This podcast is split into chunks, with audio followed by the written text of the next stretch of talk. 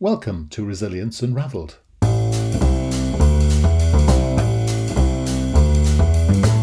Hi, everybody, and welcome to Resilience Unraveled, a podcast that examines all aspects of personal and organizational resilience. A huge, all encompassing subject that covers the ability to thrive in life by harnessing your cognitive, emotional, physiological, and contextual abilities. I share stories from people who have thrived despite remarkable obstacles, as well as highly successful practitioners and experts across a range of topics. And this podcast introduces their amazing stories and expertise, as well as my own reflections, perspectives, strategies, and tips, which come from my own synthesis of themes and trends from wider learning. You can go to qedod.com forward slash extras to access offers, tools, and resources, including free articles and ebooks. For those of you that would be interested in supporting our work and contributing more proactively, you can find our new Patreon page at patreon.com. Then search for Resilience Space Unraveled. So, let's get started. Enjoy the show. Hi, and welcome to Resilience Unraveled. Today, I have with me Tim Segalla, who is, I suppose, a sort of colleague of mine in a way, because he works in the field of coaching and uh, mindfulness and all good things and resilience, but he works in a different sector to me. So I thought it'd be absolutely fantastic to talk to Tim and to find out all about him and his organization. And uh, he's got some really brilliant resources on his website, and I thought we could talk a bit about that. So, Tim, hello, how are you? Hello, Russell. I'm very well, thank you. And yourself? Groovy, groovy, groovy. Now, look, your surname, S E G A L L A. What's that all about then? Where does that come from? It's um, an anglicized Romanian name. So my great great grandparents came over from Romania in the 1900s to escape the pogrom. They were Jewish, and uh, so they, I think it was Segal, and they were trying to anglicize it, and they've come up with this name, which I believe is unique. I think we are the only Segallas in the world with that spelling, at least. Really? That's yeah. brilliant. I mean, that's a real claim to fame, isn't it? I'm going to have that down it is. quiz question. it's my only claim to fame, but never mind. no comment after our previous conversation. So we were chatting before our show began, and um, where in the world are you? Tell me where you are. I'm in East London, Right. So you're in the hotspot at the moment of world events in terms of lockdown and such like. Yeah. Yes. Yes. Although where I am is incredibly quiet. So, um, well, I suppose that's pretty much the same everywhere. But I'm, I'm, not experiencing what I should imagine others are experiencing in London. Yes, and you'll be handy for the um, the new Nightingale Hospital should anything happen. Very true. I hadn't thought of that it is quite astonishing in terms of organizational resilience this idea of being able to suddenly build a hospital in a in a leisure center.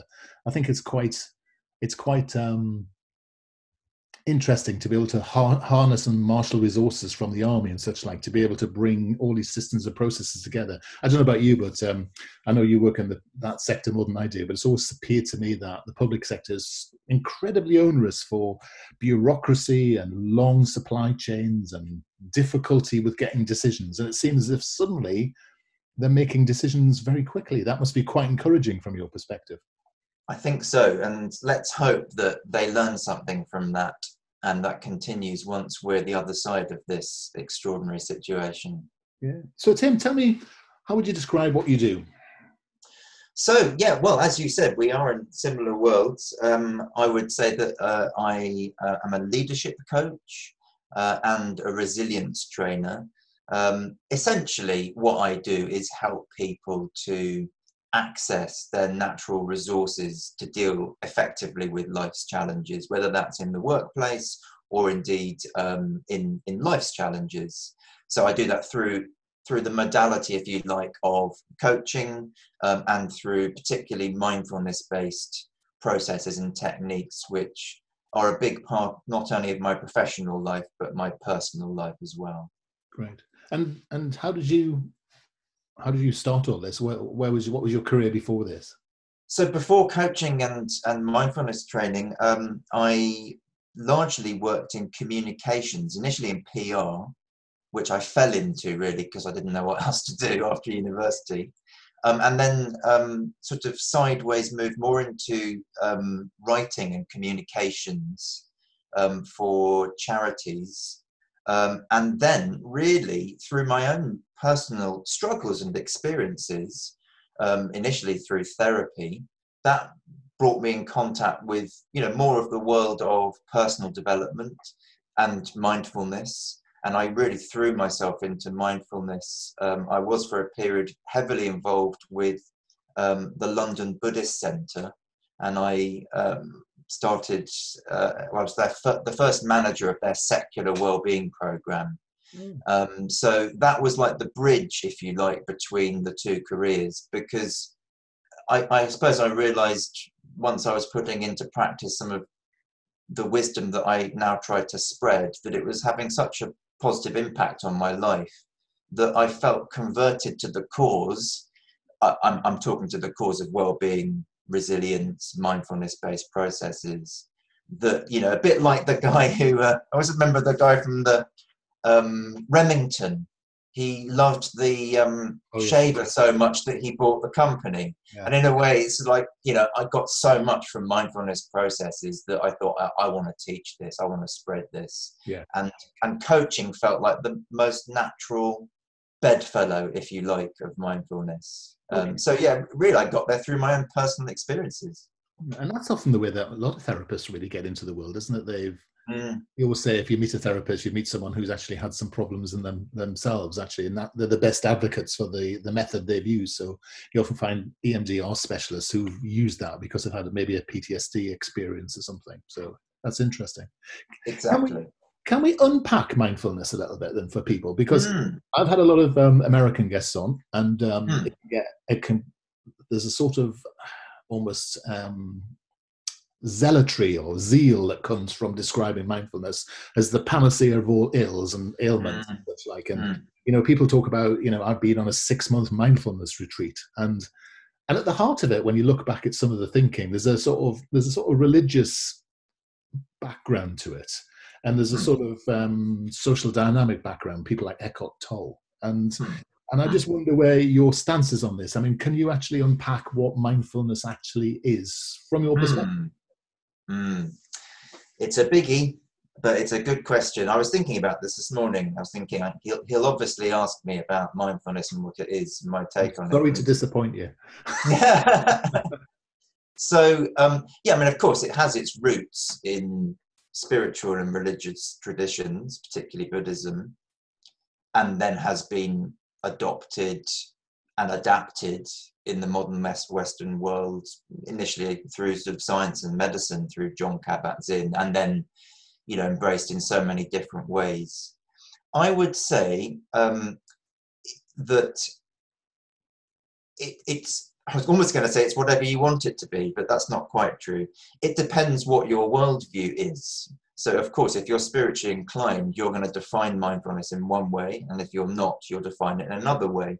But I think what is uh, um, uh, in common at the heart of all of those is it's a way of understanding and working with your own mind most effectively. Right. So it's really about awareness. Right. I was going to say you understanding. Yeah, you're almost describing self-awareness when you say it that way. Yeah, I, I would say it's a set of tools rooted either in a spiritual tradition um, and or then backed up by clinical scientific approaches that yeah helps you see how your mind works and based on that knowledge to make the wisest choices in your life um, and of course yeah if you're spiritually inclined then that's going to be about turning towards you know enlightenment uh, awakening whatever you want to call it and and if in a secular context about living your life in a way that is um, gives you the most sense of satisfaction, well-being, and being of service to others. Or indeed, you know, it can indeed indeed be braced in situations where it helps you be more productive and make more money. so it, it's it's uh, it's something that, depending on how you see the world, that's going to determine what you do with it. Now that's fascinating because most people describe mindfulness as this thing about being in the now, being here and being present and that's and it's really you're the first person I've heard describing mindfulness really as a more as a sort of a, um, a shorthand for self awareness and men, and mental mental self care almost. Yeah, um, again, I was thinking about this this morning because I think that sometimes the way that mindfulness is communicated and has been understood in the modern West is too narrow and too limiting. Right. So, yes, it is about um, being in the present moment, but that's um, a means to an end.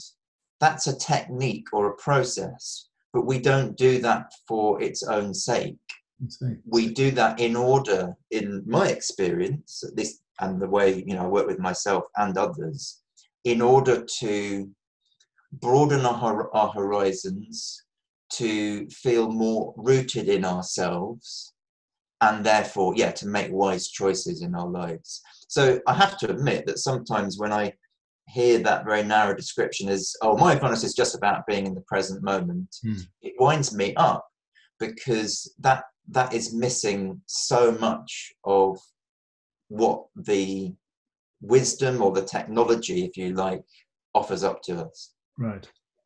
And would you say that meditation is a tool that's part of mindfulness, or is it the other way around? Yeah, I mean, in a way, uh, often one can end up getting sort of um, twisted in knots around the semantics, although it's useful to get clear as well. Um, so, meditation, I would say, is the primary and most reliable tool for cultivating uh, mindful awareness, yeah. but it's not the only one. Um, uh, and you know, the way I again work with myself and others is ideally you're using, if you like, the the more intense training ground that meditation provides. Mm to cultivate skills that then spill over into the rest of your life so that you know ideally you can be mindful all the time whatever you're doing including when you're high, you know engaged in highly energetic activity you can still be aware. Um, so yes it's it's it's the primary tool. And of course i suppose the confusion comes because um, there are also many other forms of meditation. So there's mindful meditation, but you know, coming from all the different traditions that embrace meditation, there are many, many other ways to meditate, depending on what means by that uh, one means by that term as well. And I think, and I think in our world, I just wonder how much we're overcomplicating and confusing people. Because I'm a, yeah. as a as a psychologist and a hypnotherapist, and I, and mm. I, I did hypnotherapy for fun in a way, but then it seemed to sort of bring together and encapsulate some of the the work that uh, takes place in guided meditations. And then you, mm. now you're sort of seeing that we're we're now starting to really sort of create a Venn diagram where everything overlaps, but without really being clear about things about what really things are for. And I, and I wonder if that I wonder if that actually matters or whether it's just about finding the you know or just finding the answer. Sure. I, I, yeah I, I, completely agree with all the premises of what you're saying there. Um, and taking various threads from what you've said i think one thing i've noticed is that there, there is huge overlap between what mindfulness uh, does or can encompass and many other tools, models, approaches, including uh, um, hypnotherapy. Um, when I've spoken to other hypnotherapists, I've thought, gosh, this some of this sounds an awful lot like mindfulness. Yeah. Same with NLP, big yeah. overlap. Yeah. Um, and in a way, my you know, I like to be very pragmatic in life. You know, it's whatever works, whatever processes, um, learning, uh, routines or habits that help people, as I say, feel more grounded, greater sense of self with a capital S, the good self, that um, you know that has some natural confidence and energy and so on, um, and insight and wisdom. However you get that, um, then you know that that gets my vote. And i think it can you know come through all sorts of these modalities as long as it basically raises your level of awareness and understanding. Yes. And and you mentioned that um, you found the best ways to deploy maybe, maybe i'm slightly misinterpreting what you said but you sort of you linked the delivery of mindfulness um, knowledge and skills acquisition with coaching. So I was intrigued to. So obviously, I've linked it with coaching and hypnotherapy. You've linked it with clinical mm. coaching. What, what what was your rationale for that? Because a lot of people see coaching as much more of a either the whole life coaching type thing or the whole performance yes. coaching type thing. Yes, know what's clear what coaching is really. And yeah, quite. Coaching different than counselling and blah blah blah. And here, yeah. here we go again. Um, tell me your tell me your take on that because I think um, your organisation, sort of Rising Minds, is is interesting because because I wonder whether you get people who are more, um, and this might be a complete lack of uh, lack of knowledge on my side, but you get people who are more aware of these processes in your world. Um, yes and no to that last uh, point. I'll come back to that. Um, uh, I would say that the reason I put coaching and mindfulness together is um, well, I, I did the training in each modality at the same time, right. uh, roughly the same time. And when I was training, uh, it just became very clear to me that they felt like natural bedfellows because um, the way I saw it, um, the skills and techniques and processes that mindfulness teaches, as I've said about awareness, insight, wisdom, self management, stress management, mm. all of that, if that's like um, being uh, cultivated in, in, in an individual, that can be harnessed in the coaching and help the coaching work go deeper. Yeah. Um, and inevitably, it's true that because you know I feel kind of steeped in mindfulness, it has impacted on the kind of coach I am, and I probably am you know a bit different from not that there is a, a, standard but you know you know what i mean? If there was a sort of or at least there's a standard idea of what a coach is as you said which is about sort of i suppose much more action oriented much more you know let's sort of focused. Exactly exactly. And of course you know I, I include that and i and i hope that clients come away from sessions with a sense of you know what they're going to do as a result um, but I think you know the mindfulness aspect probably creates more of a sense of um, wandering uh, with both spellings in my work and, and more of a sense of space. Yeah. So I probably do spend longer, you know, allowing people just to sort of explore stuff before I come in with the "what you're going to do about it" type yeah. question. Yeah. Um, and but I think um, vice versa. The reason also I put them together is um, having been on mindfulness courses initially as a punter, if you like. Um, what I think that sometimes they miss, understandably, um, is uh, as a, a, group course, uh, it brings up stuff for people. And then uh, uh if they don't have something in place, Mm. sometimes that can be confusing for people right. how how to process what they're you know bringing up in their lives new insights new understandings some of which can be challenging and so then to have a space mm. one-to-one coaching space that can help them process that so for me the ideal in a program in any context is where you've got a, a mix of some group work including mindfulness and then one-to-one work where people can process that more confidentially. Yes, and where and, and this is an impossible question, but I'm going to ask it anyway. what's what's mindfulness best for? So when people come to you and say, so I, I'm sort of quite clear. I think what hypnotherapy is best for, mm. and I suppose I have my own view of what coaching's best for. Mm. And these are my own my own views. But what's your view of what mindfulness mm. is hmm. best for? Well, the slightly flippant. Like to say everything. oh, damn it! I was going to say everything. I mean, in a way, I do believe it is. Yeah, it's not a panacea, but um, I think it's applicable to um, any situation where people are trying to gain greater clarity or understanding or come to terms with something in themselves or in their lives. So that no, that is broad and it is almost everything. But so, so let, let, me let me so let me drill it in a little bit. So you have, yeah, of course. have a situation yeah. in the world at the moment where every everything's sort of unknown. Yes. It could have been predictable, was predictable because people have predicted it. and mm. people find themselves in the middle of a maelstrom. Okay. Mm.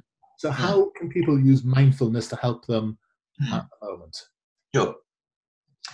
So, answering that, and indeed, um, the, the, the the previous question about what it's specifically good for and, and, how that plays out now. Well, the, the scientific research, the clinical research, the stuff over the last two decades mainly, particularly since the advent of MRI scanning, has shown that what it particularly affects in the brain is firstly the ability to focus and concentrate. Yeah. And I think in our current climate, where of course there is so much uncertainty, which is extremely unsettling, yeah. that causes the mind to go into its automatic, um, highly discursive and distracted patterns yeah. that ultimately give rise to stress. Um, and so the ability now to, as it were, ground your awareness um, more in the present moment yeah. and therefore to focus and concentrate is going to be hugely important in terms of um, productivity and resilience in challenging times. Yeah. Um, where it's also shown to be really helpful is in the arena of um, let's call it approach rather than avoid. So this is uh, when we're faced with challenging situations like we are now. Yeah. Um, our kind of automatic unhelpful tendency is to try to run away from it. Uh, totally understandable at the moment, yeah. but the the science shows us that if we can, in our brains, in our bodies, learn to turn towards them and understand them and process them bit by bit, yeah. and we, as it were, we we come back to normal quicker. Yeah. And I think we're all going to need to come back to normal more quickly. Yeah. And I'd say the third thing is around the whole stuff around um, uh, essentially relationships, um, emotional intelligence, um, and to, to, put a more spiritual word on it, compassion. Right. Um, and I think that is encouragingly, really encouragingly showing up. Um, one of the delightful things for me to have witnessed in these last couple of weeks since lockdown.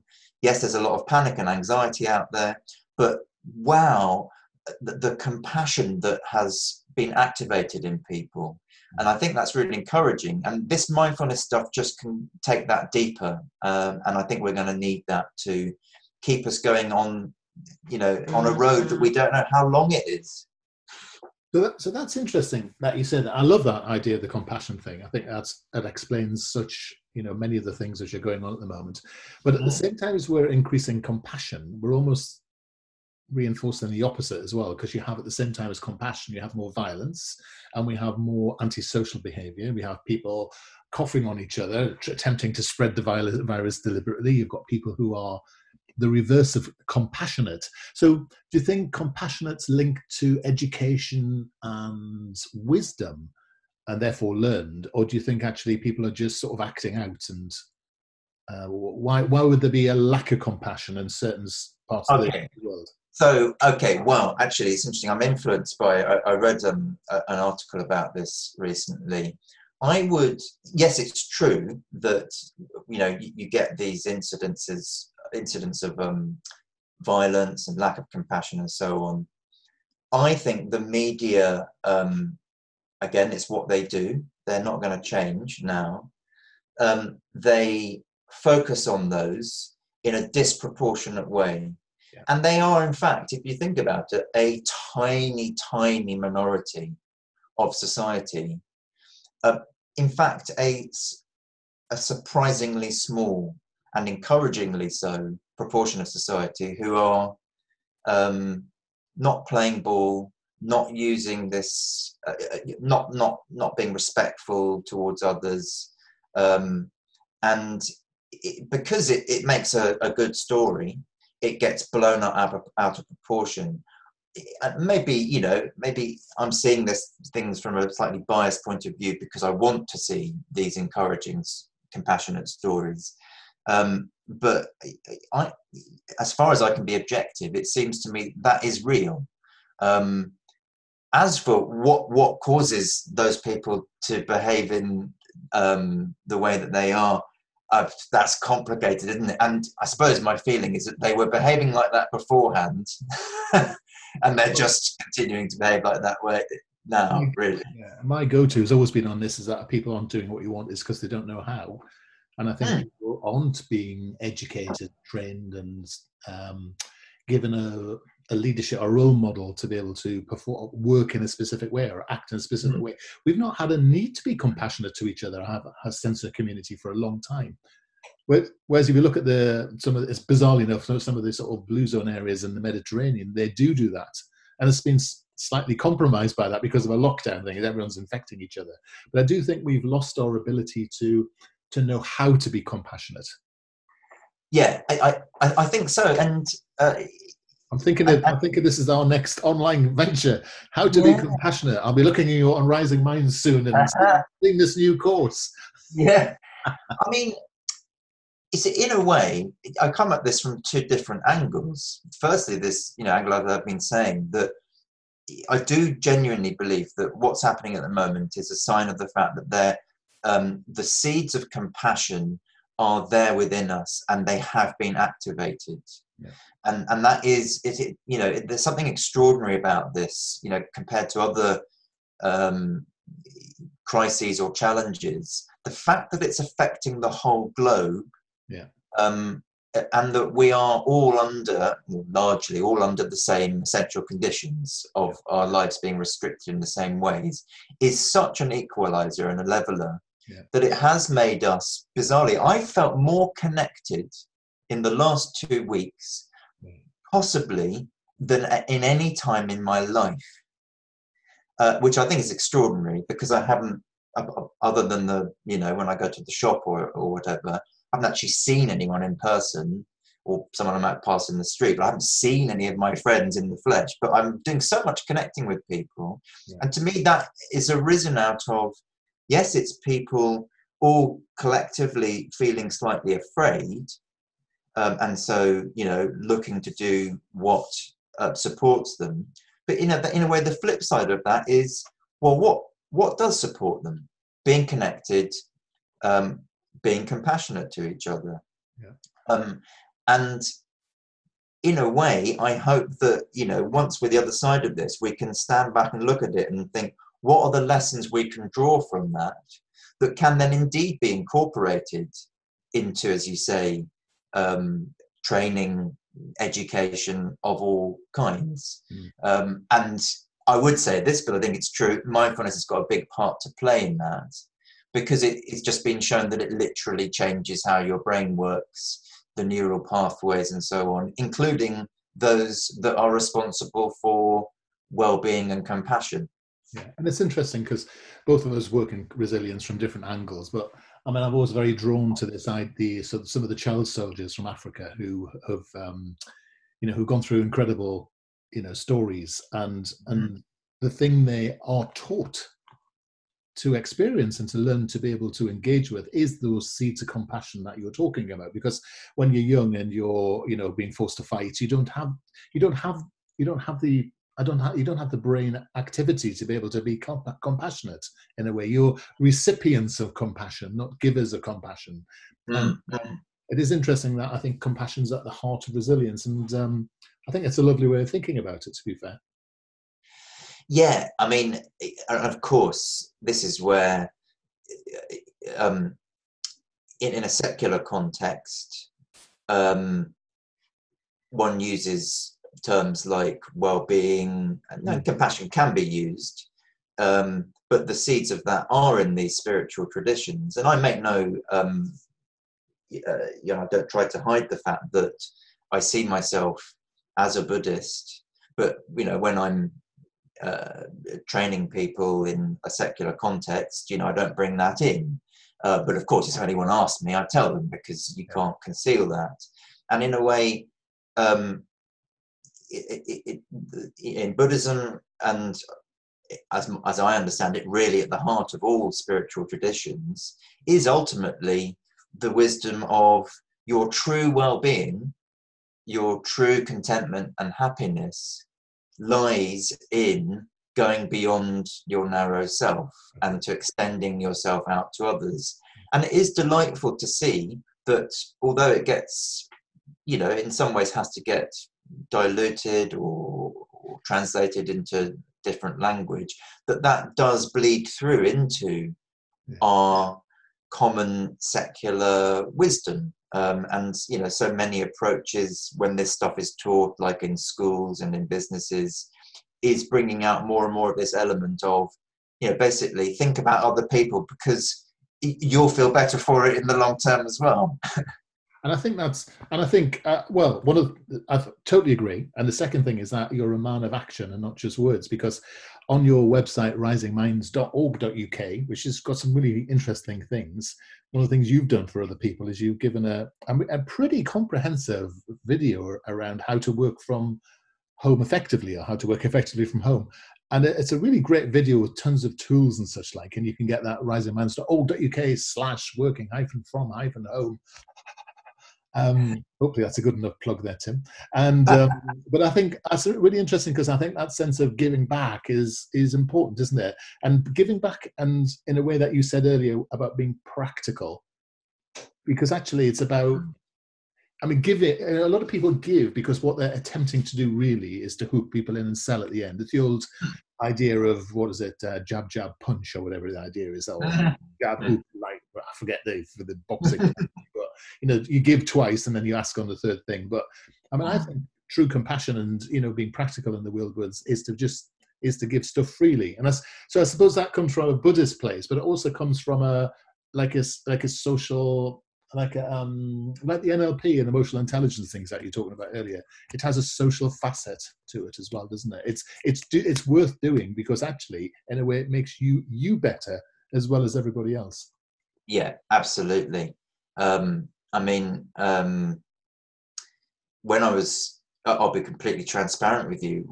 When when all this kicked off, um, our current COVID nineteen situation, um, it was a, a conversation with a friend, and I was saying, you know, I I know a lot about working from home, and of course, in you know, my profession is about helping people to adapt to change and challenge, yeah. and you know, and I was suddenly thinking I could really help people with this. Um, and you know, I, I being also transparent with you, I was also aware that in offering something out there that hopefully people would access, that they'd become more aware of me and my organisation, which is no bad thing in the long term. But it was interesting because again, I'll be transparent. At first, I was thinking, oh yeah, I'll put this out there and maybe I'll sort of you know, try to charge a modest fee. And then I suddenly thought, I can't do that. it's just, I can't do it. Um, and, you know, without being sanctimonious or holier than thou, I'm so glad I didn't. It would have felt all wrong. And it has felt fantastic to offer something that is targeted and targeted and focused that I think is you know appropriate for what people need at the moment. And I do, you know, as I said, without polishing my halo or anything, I, I, I just feel good good for it. Um, and again, I've just I guess I've been really impressed by how much that I've noticed people are offering things. Again, you know, um, no doubt sometimes seeing it as an opportunity to you know get people aware of what they're doing. But fair enough, they are still nonetheless offering stuff for free. And they are, I'm sure, still doing it because they just feel moved to do it. Hmm. Um, yeah. Brilliant. So, if people want to get hold of you, Tim, um, oh. I'll just allow you to slurp that water down. Or should yeah. I begin away? We just drew back the magic of the, the curtain and saw you. no, normally, ever see you taking a glass of water, I ask you a question at that precise moment. All right. I, am referring to our conversation earlier in terms of being gentle. so people want to get hold of you, Tim, and, and find out more about what you're doing and how you work and such like. How hmm. can they do that? Yep, so as you said, risingminds.org.uk, and there's a contact page there. Uh, so, yeah, um, you can drop us a line or give us a call, all the details there. Um, and yeah, it, it, well, you know, as we were talking about before we started this, these are interesting times. Um, you know, what I offer at the moment because we're a social enterprise. So we we run some stuff for businesses and organisations all around the kind of stuff we've been talking about: adapting to change and challenge, leadership resilience, workplace uh, resilience as well for for larger groups of people. Um, but we also run programs in the community, um, funded programs, people who wouldn't otherwise access this stuff. But you know, in the next few weeks and months, um, it'll be interesting to know what I'm going to come up with because I think we need to adapt and need to adapt fast, not too fast because then uh, you're not being truly responsive. But um, yeah, watch this space, go to Rising Minds, and um, inevitably I, like many other coaches and trainers, are going to be offering more stuff online. Um, and I'm still working out what that's going to be, whether it's, um, you know, along the lines of the, the free offering that I've put out there, helping people adapt to working from home, maybe other similar things, um, uh, other courses and programs, group and one to one. Yes, so that's that's the place to, to watch what is going to unfold. Great, Tim. It's been a real joy to talk to you today, and um, you know it's been fantastic. And I'll, uh, we will look out and see what's been happening. Perhaps maybe one day when you've got some more groovy stuff as well as what you've got online, we can come back and unpick some of those other things because we've barely scratched the surface, have we? Indeed, so. Indeed, so. Yes. thank you very much, Russell. I've really enjoyed it today. Thank you so much for your time. Uh, you take care. You too. Hi, everybody. I hope you found that episode useful and interesting. Feedback is always welcomed, and if you are in the mood to subscribe to us or even leave a comment on iTunes or Stitcher, that would be amazing.